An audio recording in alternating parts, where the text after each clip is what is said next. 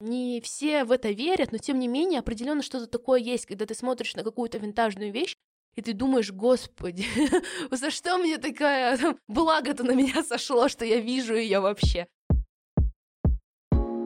Привет! Это подкаст «По ту сторону моды». Меня зовут Марина Степанова, я стилист. Каждую неделю я встречаюсь с интересными людьми и обсуждаю тему, которой живу последние пару лет – мы говорим об этичных и экологичных практиках в моде, устойчивом развитии, медленной моде и осознанном потреблении. То есть о том, что прямо сейчас на наших глазах разворачивает моду в другую сторону. От бесконечной погони за трендами в гармонии с человеком и природой.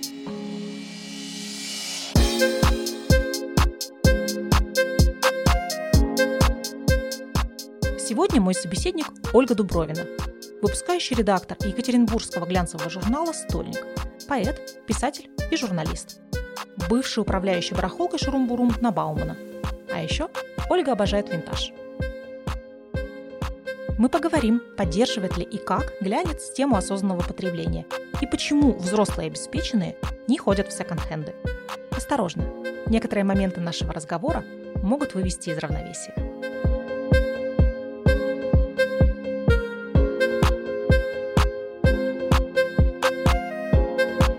В выпуске прозвучат названия других екатеринбургских экопроектов. Ссылочки на них, как и все наши контакты, есть в описании к выпуску. Присоединяйтесь к нам в телеграм-канале «По ту сторону моды» и ставьте оценки в ваших любимых подкаст-приложениях. Помните, ваши оценки делают меня счастливее и помогают продолжать. Поехали!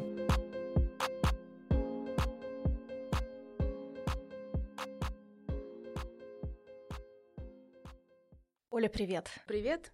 Очень рада, что мы с тобой сегодня встретились. Ты э, дала мне очень интересную идею для записи. Вообще скажу честно, что у меня э, есть такой большой план эпизодов, и я даже не думала о том, что как-то можно связать тему осознанного потребления и медленной моды с глянцем. Но ты предложила мне эту мысль, и я подумала, что это ну правда крутая идея, которая достойна того, чтобы мы ее с тобой сегодня обсудили.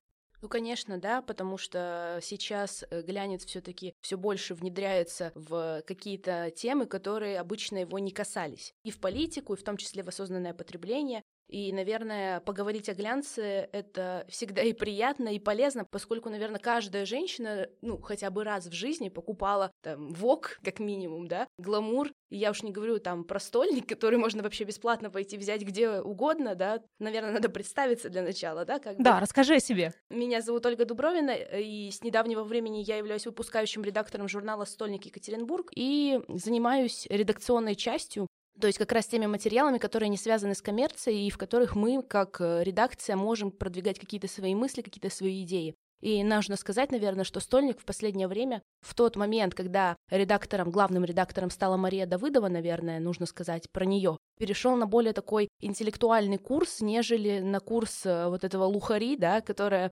уже всем э, изрядно надоело. И сейчас мы пишем уже на более такие темы, которые связаны именно с интеллектуальной жизнью э, Екатеринбурга. Мы пишем и про художников, и про каких-то дизайнеров, и про, в принципе, мировые процессы, связанные с модой. Естественно, осознанное потребление мы так или иначе задеваем. Э, я пришла в стольник где-то год назад, и вот у меня как раз первая тема, это был такой анализ моды за последние 10 лет, что изменилось, что куда, потому что это был как раз начало 2020-го, никто еще ничего не знал, что будет, да, и мы радостно писали всякие материалы и делали разные прогнозы. И вот как раз-таки этот материал назывался «Путь к осознанности», потому что все-таки так или иначе за вот эти вот 10 лет произошли, ну, катастрофические, так скажем, изменения в модной индустрии, которые позволили нам говорить как раз-таки об осознанности. И мы сейчас понимаем, что даже тот же H&M, который очень много критиковали из-за того, что они там это вот запустили программу по сбору вот этих вещей старых, но тем не менее, речь-то не об этом. Речь о том, что даже H&M перешел на курс осознанности, хотя это масс-маркет, да? И сейчас мы наблюдаем вот эту вот концепцию, наверное, во всех брендах и везде, везде, везде. И, конечно, глянец, как некий проводник, хотя уже не, так, не такой проводник, как раньше, он э, обязан, я думаю, писать о каких-то темах, связанных с осознанным потреблением. Но он это делает, потому что это модно, и потому что об этом говорят? Ну, конечно. Давайте как бы сразу обозначим, что такое глянец, наверное, да? То есть мы никогда не говорим о каких-то вещах, которые нам не выгодны. То есть все-таки глянец, он э, замешан на продажах. Может быть, кто-то не знает, но наверное, процентов, ну, 80 того, что вы видите в журналах глянцев, это реклама. То есть, если вы видите подборку красивую с коллажами, это реклама. Если вы видите девушку красивую там э, в разных красивых позах, это реклама. То есть это всегда кому-то выгодно. И, конечно же, э, осознанное потребление, мы тоже можем сказать, что сейчас оно на волне вот этого вот заинтересованности, так скажем, не погружения даже людей, а именно заинтересованности людей, оно выгодно глянцу, и поэтому мы как бы и пишем о нем, да. Но в каких-то моментах мы, конечно, можем продвигать, мы, по крайней мере, не знаю насчет ВОК, я там не работала никогда, но... Еще все впереди, может Ну, возможно, да, я об этом думаю. Мы в стольнике можем что-то пропихнуть там свое, так скажем, да, какие-то свои мысли, и как бы я этим успешно и занимаюсь. В каждом стольнике вот с начала 2020 года у меня выходит колонка большая на 3-4 полосы, где я разбираю какое-то модное явление, ну и в том числе и осознанное потребление. И, конечно, да, да, мы можем какие-то вещи обсудить.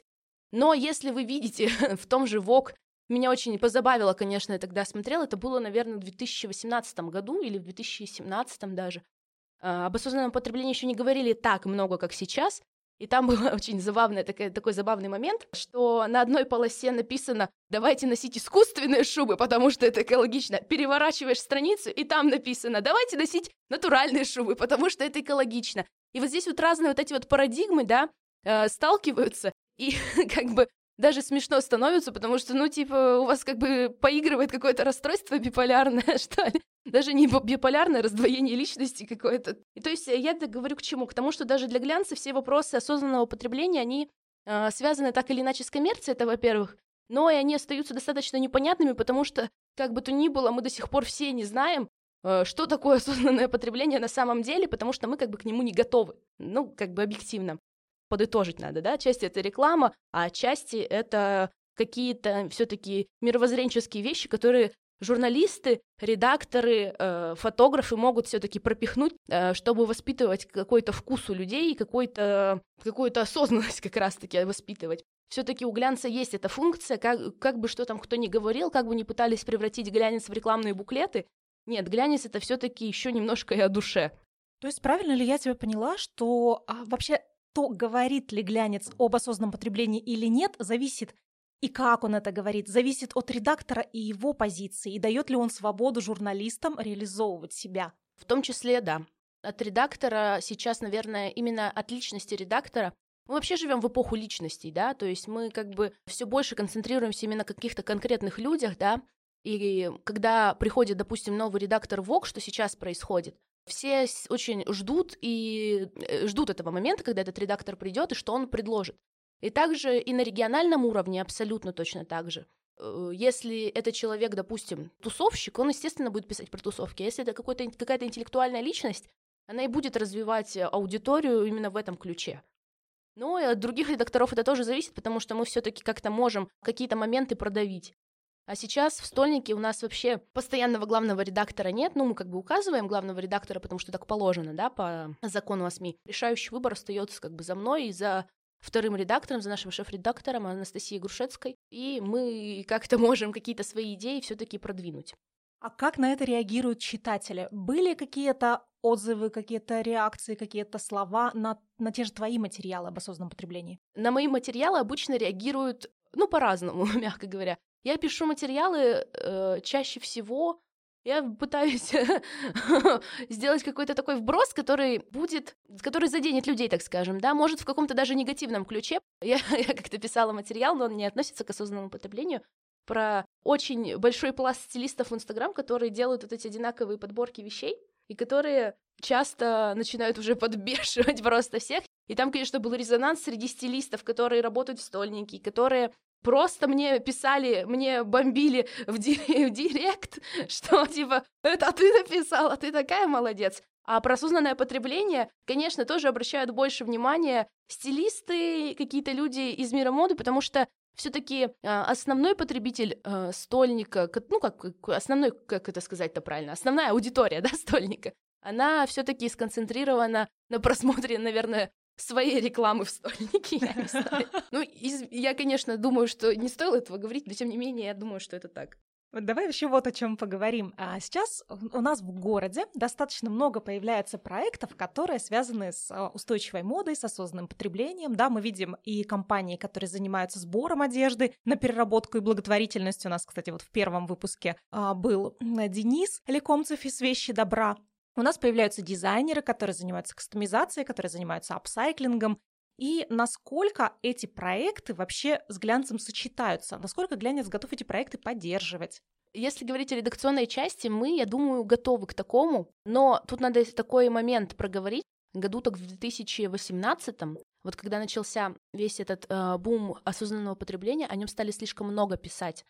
И то есть нам-то тоже повторяться не хочется, и нам э, какое-то развитие хочется получить, да, этих тем.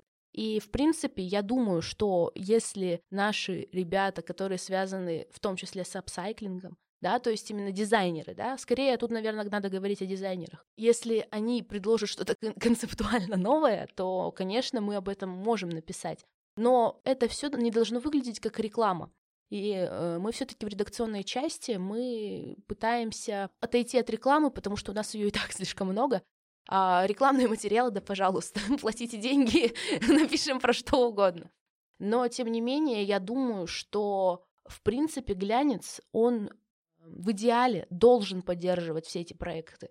Надо эти проекты поддерживать просто потому, что это в том числе вот та самая воспитательная функция глянца, о которой мы все потихоньку начинаем забывать и превращать, вот как я уже говорила, все в рекламный буклет, но э, о каком-то разумном, добром, вечном, и тем более о каких-то вопросах, которые связаны э, с вот этим вот э, перепотреблением, которое у нас все-таки присутствует, надо поднимать, потому что мы-то, как бы как глянец, непосредственно участвуем в этой цепочке, да, перепотребления. Ну, вы способствуете да, перепотреблению. мы ему способствуем, да. Но все равно надо, надо давать по тормозам периодически. Есть у нас в городе предприниматели, им выгодно, конечно, продавать свою одежду, но есть у нас предприниматели, которые в своих же интервью говорят, давайте мы будем покупать хорошие вещи, которые мы будем долго носить, которые у нас не будут там выкидываться через три дня, да, да как э, футболочка какая-то из, э, не знаю, из какого-то лютого масс-маркета. Но сейчас H&M даже нельзя лютым масс-маркетом-то назвать, потому что у них действительно хорошие коллекции стали.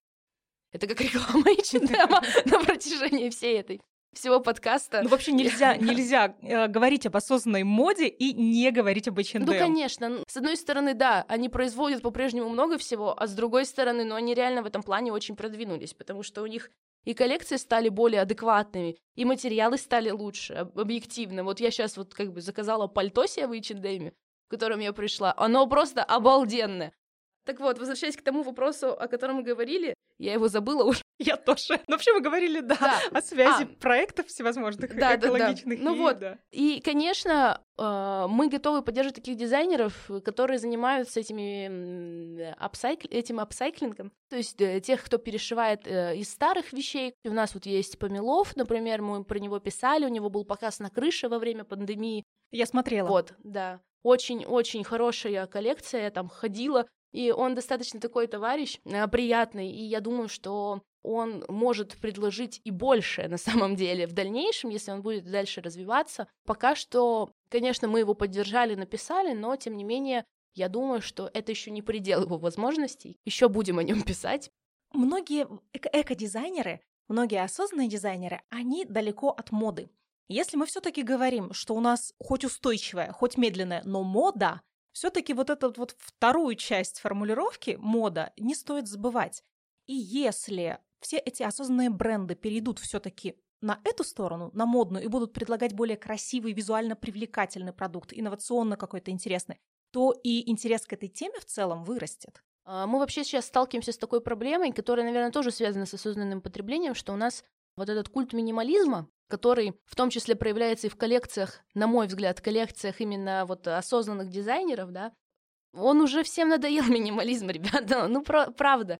То есть мы смотрим там, допустим, какие-то показы там Баленсиаги, смотрим каких-то дизайнеров итальянских, и мы понимаем, что как бы это не о минимализме.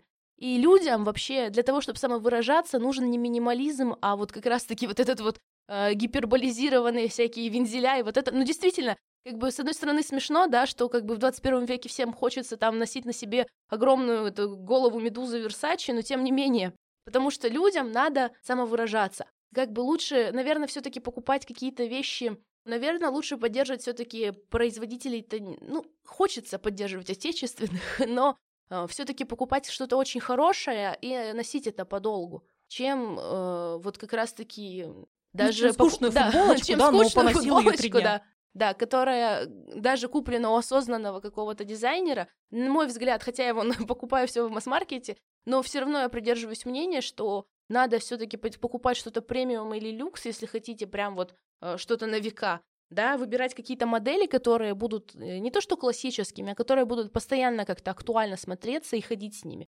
В том числе можно покупать и винтаж, кстати, да, вот, можно покупать винтажный люкс, и он-то будет еще дольше вам служить. Я придерживаюсь того, что если вещь пробыла в хорошем состоянии на протяжении там 40 лет уже, то она и дальше будет в хорошем состоянии, если даже вы ее будете постоянно носить.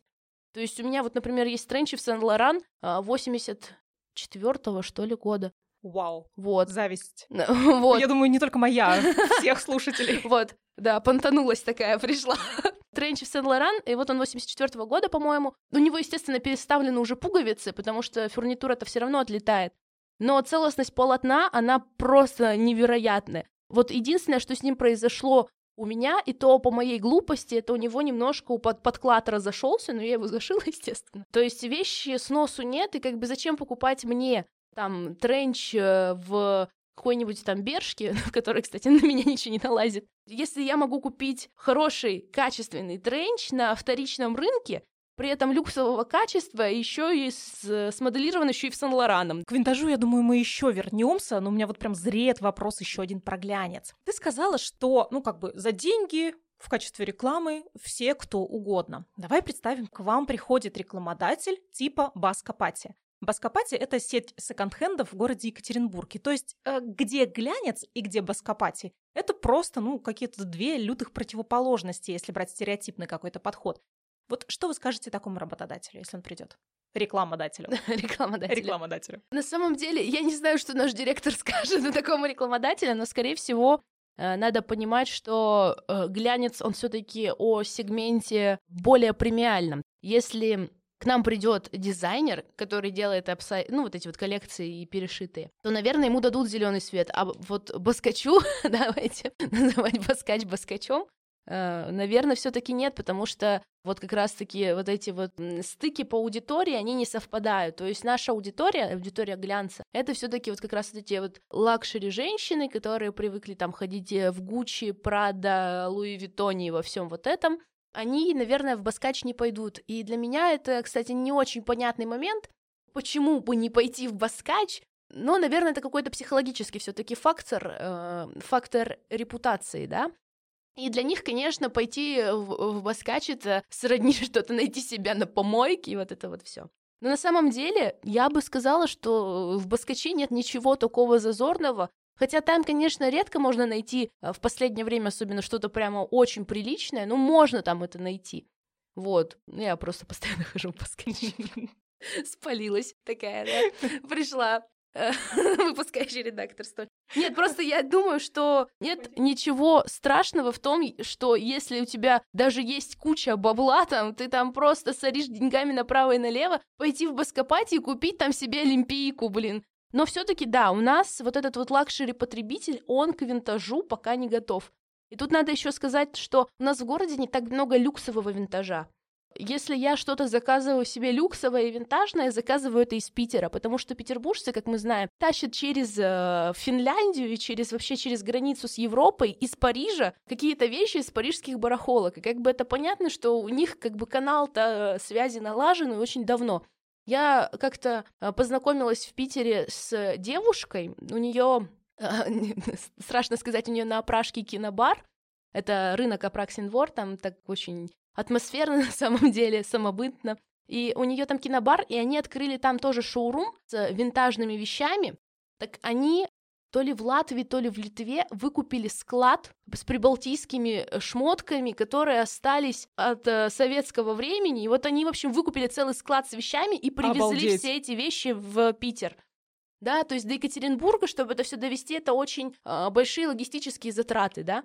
И там э, вещи-то очень качественные. И, в принципе, и люкс они везут. Э, У меня есть знакомые тоже парни, которые э, торгуют исключительно премиум и люксом винтажным, и они тоже находятся в Питере, потому что им легко это все дается. А у нас как-то с этим, ну, не очень, да, и у нас, мне кажется, вот именно вот эта вот концепция, что кто-то сдал э, как комиссионку, а потом это продали, она больше распространена. Если не брать совсем уж лухари потребителя, а взять потребителя такой средний плюс, он, в принципе, на шопинг сможет куда-то выехать. И это достаточно часто практикуется. Когда границы были открыты, люди часто ездили на шопинг куда-нибудь в Дубае, да, Милан это было раньше. Я сама, как стилист, непосредственно выезжала с клиентами не раз в Милан. Если представить, что ты едешь в такой же шопинг тур но в Петербург и идешь по винтажкам, вообще возможно ли это чисто гипотетически? На самом деле, мне кажется, что э, дети вот этих людей с доходом средний плюс, они уже более, больше склоняются к тому, чтобы покупать что-то на вторичном рынке. Сами, наверное, эти люди, которые зарабатывают эти деньги, да, они не поедут. А дети их, они, наверное, могут, если организовать такой тур, поехать по этим винтажкам, почему бы нет? Потому что на винтажном рынке можно найти те вещи, которые будут не только классными по качеству, но и которые будут тебе очень выгодно выделять среди твоих, э, как бы, знакомых, да, потому что мы сейчас, в отличие от, даже от, наш, от моих родителей, да, я постоянно хочу за счет одежды выделиться, да, как-то что-то сделать, э, надеть на себя такое, что вот просто, э, чтобы все упали и не вставали больше никогда. И мне кажется, что для моего поколения, а мне на минуточку 21 год, но я, наверное, все-таки больше в поколение Z, потому что поколение Z, вот оно, конечно, открыто вообще ко всему, то есть вот эти вот. все советские э, «не высовывайся», они уже они, меньше сказываются? Да, конечно, они вообще, мне кажется, они у нас вообще уже отошли на второй план. Вообще сейчас э, люди, молодые люди, они стремятся выделяться среди всех остальных. У нас такая культура вообще, в принципе, вот и массовая культура тоже, она нам дает постоянно стимул выглядеть как-то круто, да, нам дает этот стимул ТикТок, мы все хотим там э, быть э, классными, прославиться и все такое, и это нормально. То есть это нам, нас, нам и задает вот этот э, ритм и темп жизни, и наш стиль, и все вот это. И, конечно, мы готовы, мое поколение, как я вообще его вижу, оно готово к тому, чтобы покупать винтаж, покупать хороший винтаж. Даже если ты купишь его на последние деньги, мы еще готовы покупать это все на последние деньги.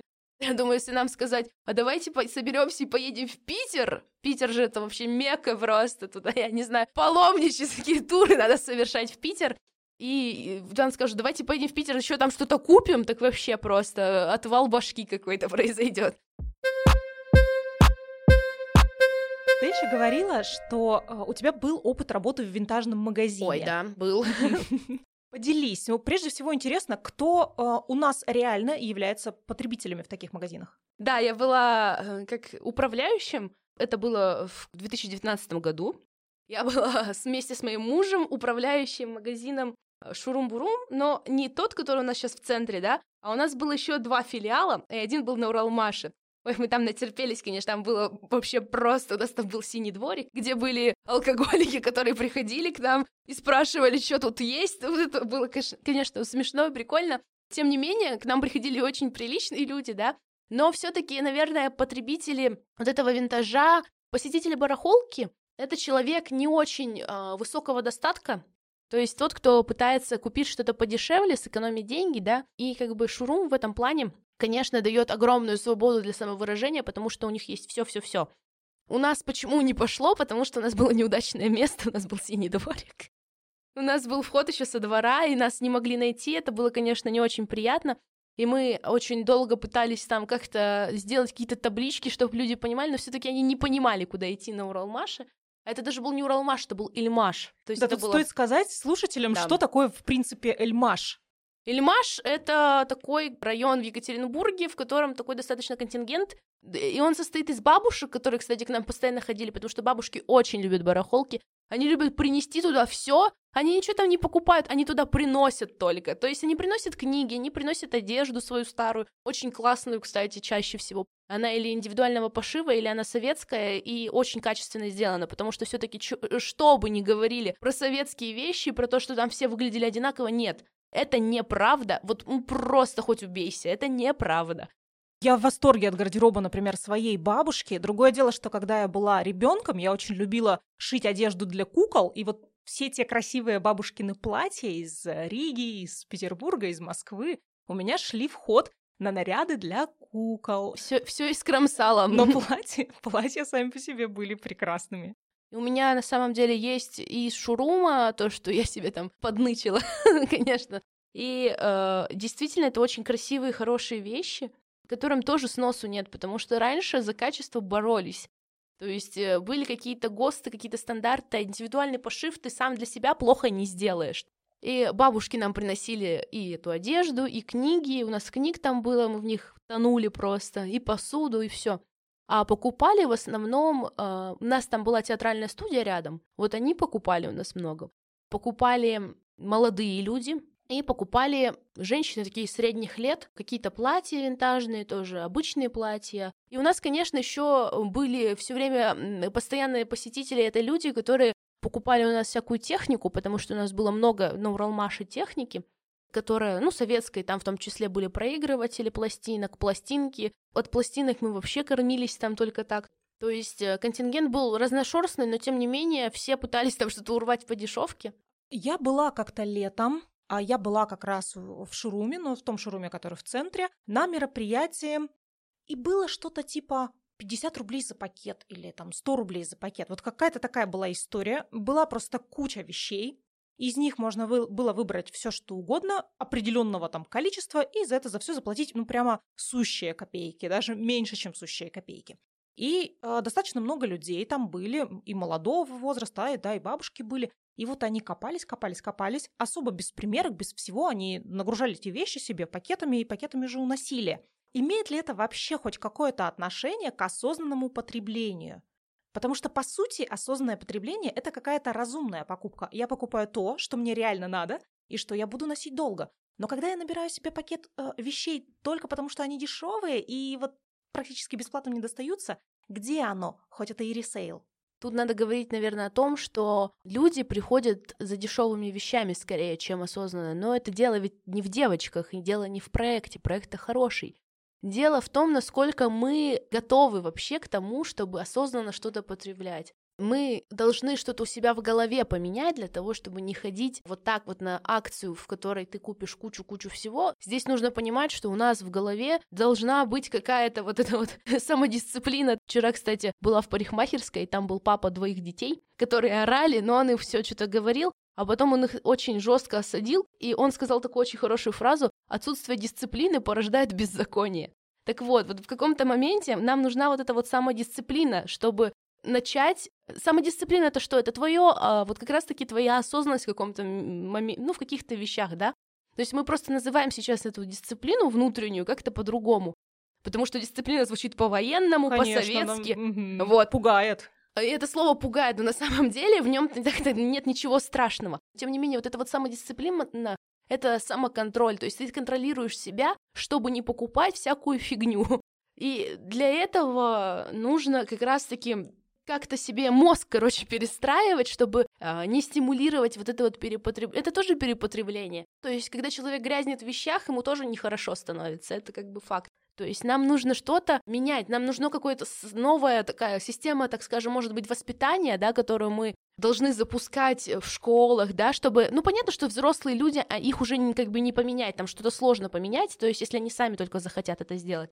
А детям можно это потихонечку прививать. Экологические-то вот эти вот вещи кто должен проговорить, если не школа? Почему бы нет? Если им с детства говорить о том, что не надо покупать дешмань всякую огромными пакетами, они и не будут ее покупать, потому что у них уже отложится в голове, что надо э, нормально покупать там одну хорошую вещь, а не пакет дешевого там, извините, Г. Так пакет дешевого Г тебе еще и стилю личному вредит, когда человек просто утопает в вещах, и что в итоге получается? Он же просто от этого изобилия выбора, среди которых очень много вещей на самом деле Г, Ему очень трудно в этом во всем сориентироваться и найти то, что он действительно хочет носить, в чем ему приятно, в чем ему нравится. Поэтому чаще всего вот, это, э, вот этот захламленный гардероб это и есть шкаф полон, а человек носит каждый день просто свитеры, джинсы или спортивные костюмы, что понятно и что лежит на поверхности. Лично у меня, да, у меня очень большой гардероб. У меня муж прикалывается, что мы живем в гардеробной там постоянно, что у нас там, у нас квартира относительно небольшая, и вот у меня везде вещи просто. У меня рейл с вещами, там шкаф с вещами, но тут как бы тут надо тоже понимать, что это чаще всего вещи не дешевые, и я покупаю их не, не столько для того, чтобы их часто, часто покупать, для того, чтобы не столько для того, чтобы их носить, а сколько для того, чтобы ими как бы обладать, да, но это приятно. То есть ты покупаешь что-то себе классное, ты это не носишь, но тебе вот оно висит у тебя в шкафу. Но для того, чтобы вот так вот делать, нужен тоже определенный уровень осознанности. То есть ты э, как бы должен понимать что-то в стиле, там, в моде и во всем этом, чтобы так делать, потому что чаще всего люди, которые занимаются какими-то вещами, которые вообще не связаны с миром моды, там, с миром стиля, там, и всего вот этого, да, с миром искусства даже, у них а, вот это вот э, нет вот этого вот чувства какой-то эстетики, да. У нас вообще с этим проблемы, это как бы можно отдельно обсуждать много. То есть у нас нет у людей вот этого чувства эстетики, чувства прекрасного, и они вот покупают какие-то вещи, складывают их, да, и эти вещи все неказистые, какие-то вот Тут тоже, да, это вот перестройка, о которой я говорила, умственная, она должна включать в себя не только вот эту вот осознанность, но и в получение каких-то знаний, которые касаются э, стилистики, моды и чего-то такого, потому что тебе самому будет от этого легче жить. Мы говорим про экологию, про все, а мы не говорим про осознанность э, во всем, да, то есть вот эта вот осознанность, самоконтроль, самодисциплина в обучении чему-то себя. То есть мы часто а, останавливаемся на достигнутом, так скажем, да, и вот мы остаемся на каком-то уровне, а то, что нам нужно дальше развиваться, чтобы быть какими-то гармоничными личностями, мы про это забываем. А ведь это тоже часть осознанности. И когда человек вот так вот гармонизирует свое состояние, он и к миру, и к другим людям начинает относиться совершенно по-другому. На этой прекрасной ноте я бы хотела поговорить еще и о тебе. Ты сказала, что даже твоим первым материалом в стольнике был материал вот, который в том числе был связан с осознанной модой. А вообще, как ты пришла к этой теме сама по себе? К Из-за стольника или до? У меня до стольника был как раз шурум, и до этого я как-то, не знаю, наверное, это особенности какой-то среды, в которой я находилась. Я постоянно общалась с какими-то творческими людьми, э, с какими-то людьми общаюсь, э, что-то там от них перенимаю, какие-то взгляды, возможно. Я не скажу, что я такая приш... села такая и все осознанная. Нет, такого не бывает, конечно. Это влияние среды, влияние, наверное, отчасти влияние родителей. Хотя мои родители, я бы не сказала, что они за осознанное потребление. Они за адекватное потребление, так скажем. И меня иногда мама, даже когда я какую-то вещь покупаю, говорит мне такая, вот ты за осознанность, а вот зачем ты купила вот это и вот это? То есть э, я спокойно там сортирую мусор, у меня родители сортируют мусор, у меня все друзья это делают. И как-то для меня это само собой разумеющееся. И вот мне кажется, что осознанность, она должна быть, наверное, категорией, которая вот с одной стороны, да, да, надо это все развивать, все, но это должно быть, это должно происходить само собой с человеком. То есть это показатель его какого-то культурного уровня и воспитания. К осознанной моде, как я пришла, а, я начала там тусоваться, мне надо были какие-то вещи покупать. И я поняла, что тоже поняла сначала, что дешево можно купить в секонд-хенде, а потом, когда я начала погружаться во всю в индустрию, так скажем, да, я начала изучать как раз-таки все вот эти вот вопросы, связанные со стилистикой, с осознанным потреблением. Вот это все, я как-то в это все влилась, и это все впитала, и, собственно, получила. Сначала я Э, как бы стала сама одеваться, покупать какие-то классные вещи, потом я примкнула к шуруму, вот. А потом э, я пришла в стольник, и как-то я никогда не говорила, что я за суперосознанное потребление, я никогда об этом вообще не говорила, я просто, я не только про это, вот в чем дело. То есть я не только про винтаж, я покупаю какие-то, вот я как говорила, вещи в масс-маркете, покупаю что-то иногда премиум и люксовое, даже иногда покупаю, когда деньги есть. Но, тем не менее, у меня есть такой пункт, что я Не как вот, знаете, бабушки на антресолях все складывают, да? Я вещи не выкидываю, то есть я никогда не пойду и не вышвырну там пакет с трусами, извините, на помойку, да? Я их лучше постираю, отнесу там в тот же H&M, да, потому что где у нас еще это могут принять, ну только там, наверное. Я считаю, что для меня особенная осознанность — это правильно утилизировать. Если ты работаешь все-таки в индустрии как-то как-то ты связан с модой, да, пускай ты даже журналист, и ты не тусовщик, и ты там просто делаешь какое-то свое маленькое дело, да, ты все равно должен как-то хорошо выглядеть. Чтобы хорошо выглядеть, нужно все равно ты покупаешь много вещей, потому что тебе нужно по-разному на разных мероприятиях быть. Тебе нужно то, все, пятое, десятое. То есть у нас был юбилей стольника, Я ходила, искала платье себе, блин, ну просто, наверное, недели две перед этим, потому что я не знала, во-первых, ну, говорю, я девочка достаточно большая, и не могла ничего найти, но мне все равно нужно купить новое платье, потому что в другом платье, не дай бог, меня видели. Ну, короче, это какой-то абсолютно там, там светский мир, это вообще отдельный разговор, потому что у тебя все время какие-то триггеры, что меня увидят вот так. Вот. тебя все время трясет на этот счет. Но для меня самое это важное это то, как я потом э, этими вещами буду распоряжаться. Да, что-то я буду складировать там до скончания века. У меня действительно на балконе стоят коробки, в которых лежат винтажные вещи, которые мне малы, они просто у меня есть. Я думаю, может, детям оставлю. Они у меня лежат, я их храню, потому что они мне просто дороги моему сердцу там, да. А есть вещи, которые, допустим, я там порвала, там, или, допустим, мне они надоели. Если это какие-то хорошие вещи, я могу отнести в тот же шурум, я могу отдать друзьям, все время у меня подружки из дома выходят с, вещами постоянно, то есть они как мне придут и что-нибудь унесут. Я не против, потому что я сама это не ношу, а как бы людям приятно, и в принципе, когда мы вот эту вот вторичную вот систему запускаем, конечно, это способствует тому, чтобы человек, э, который возьмет эту вещь, не пошел и не купил еще один, ну хотя это уже на совести этого человека, но в идеале он не пойдет и не купит, допустим, себе еще один пиджак, да, потому что у него есть хороший пиджак. И вот для меня важно именно вопрос утилизации и дальнейшего, что будет дальше с этой вещью. А за что ты любишь сам винтаж? Ну, наверное, вот как раз-таки я говорила о качестве, я говорила о какой-то индивидуальности, но на самом деле у нас, короче, один раз в шурум пришел маленький мальчик, он был с другом каким-то, он говорит, смотри, как тут прикольно, я вообще люблю всякое старье. У меня вот такое же отношение. Я люблю все такое старенькое с историей. Мне интересно как раз-таки представлять, кто в этой вещи ходил. Да, допустим, если мы говорим про тот же Тренч в Сен-Лоран, он такой, знаете, как у Коломбо просто. Что за человек его носил? Что за... А он, кстати, мужской. Что за стильный мужчина его носил? То есть я вот сейчас вот в таком достаточно винтажном, это пиджак из 90-х, он мне маловат слегка, но тем не менее, мне он очень нравится. Он комфортно. очень красивый, у него такой цвет прям да, шикарный. Да. Я, во-первых, его очень странным образом получила, да, я его просто из шкафа у мужа взяла, я смотрю, это женский пиджак, и говорю, ты что такое вообще у тебя тут висит? На самом деле, тоже был куплен в секонд-хенде этот пиджак, мне тоже интересно, вот э, что это такое, знаете, в стиле секретных материалов. В нем есть такое 90-е, вот эти вот костюмы Джиллиан Андерсон в секретных материалах, я просто всегда тащилась.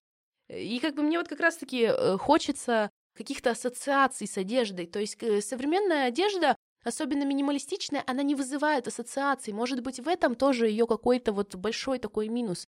А мне хочется, чтобы когда я что-то надеваю, я попадала в какое-то настроение. То есть я, если я надеваю винтажную вещь, я автоматически попадаю в настроение какое-то там, допустим, гуляешь по Парижу, хотя ты в Екатеринбурге, допустим, да, но в голове ты там в Париже. И ты начинаешь чувствовать себя абсолютно по-другому, когда ты надеваешь винтажную вещь ты как бы приобщаешься к какому-то такому культурному пласту, который сейчас нам вообще недоступен, абсолютно. Ну и если уж говорить о каких-то более таких эзотерических моментах, да, как энергетика там человека, которая на вещи налипает, может быть, не все это чувствуют, может быть, не все в это верят, но тем не менее определенно что-то такое есть, когда ты смотришь на какую-то винтажную вещь, и ты думаешь, господи, за что мне такая благо-то на меня сошло, что я вижу ее вообще. Для меня это ощущение, для меня это качество, винтаж. Потому что, как я уже говорила, если 40 лет прослужила, то прослужит еще столько же. Ну, не факт, конечно. Ткань все-таки сливает. У меня ей была итальянская какого-то небольшого бренда блузка, и у нее, к сожалению, слила ткань, а у нее было так, так правильно с точки зрения визуального моделирования, сделаны так линии были, что я была как щепка просто в ней худая. С сливанием у меня была такая очень забавная история. Я как-то нашла в детстве еще босоножки у бабушки мне не понравились, и я как-то вот пошла, значит, гуляю, вся такая весенняя или летняя в босоножках. И просто они берут и разваливаются у меня на ногах где-то в процессе гуляния. Даже если возвращаясь к разговору о шуруме, мы выкинули огромное количество вещей.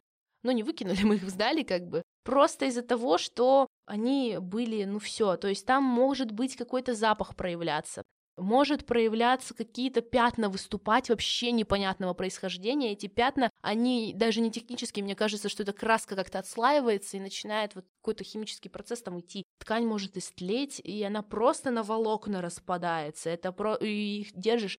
Но да, я думаю, что это, конечно, уже не дело не в качестве этой вещи, а в том, что она просто очень старая. И тут э, мне кажется, что наши футболочки из масс-маркета столько лет даже не пролежали бы.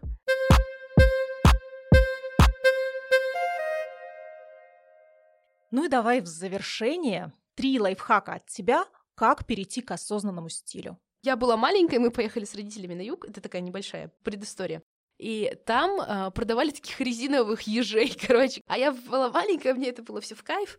И мне мама купила этого ежа, а у меня его раньше не было никогда. У меня был один еж, я хотела его вообще просто. Мне купили ежа, он был очень красивый, у него был такой цвет интересный, фиолетовый, и у него там внутри еще что-то это сияло. Вот, и я иду по улице, им играю, и навстречу идет мальчик, маленький такой, младше меня. И он смотрит на этого ежа и на всю улицу просто начинает орать «Мама, мама, а вот такого ежика у меня еще не было!»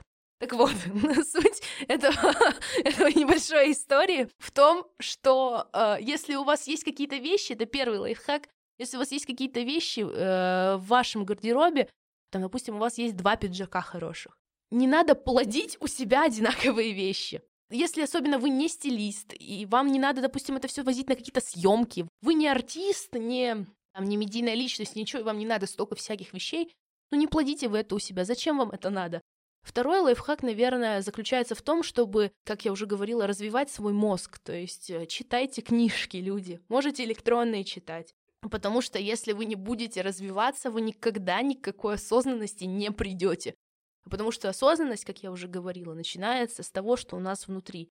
И третий лайфхак, наверное, перестать бояться вторичного рынка. Потому что если вы даже обалденно богатый человек, никто никогда вас, во-первых, не разденет. Если вы наденете, наденете свитер из секонд-хенда, никто даже не поймет, что на вас свитер из секонд-хенда. Никто вам и слова не скажет. И вообще, мне кажется, надо уже постепенно переходить к тому, что говорить человеку о том, как он выглядит, если вам не нравится, это огромнейший такой жирный такой мавитонище просто. Каждый человек одевается так, как ему хочется, и это вообще зависит абсолютно только от его взглядов. И если вам кто-то что-то говорит, то проблема у него, а не у вас. Абсолютно согласна с тобой. Оля, спасибо тебе за наш такой продуктивный, веселый, энергичный разговор. Он очень получился крутым, очень насыщенным и познавательным. Всего тебе самого крутого и крутых винтажных находок. Спасибо большое тебе тоже.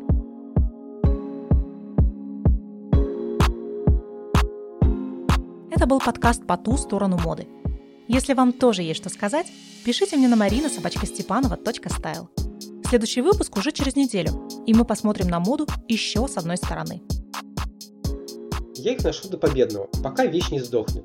Потом, когда вещь сдохла, я ее чиню и ношу, пока она не сдохнет повторно. То есть я такой э, стилист-некромант. Присоединяйтесь к нам, к нашему сообществу в телеграм-канале «По ту сторону моды», где я выкладываю дополнительные ссылки и новости по теме. Я буду очень благодарна вам за отзывы и оценки на подкаст-платформах. Мне это важно – а еще это поможет услышать подкаст большему количеству людей. Пока!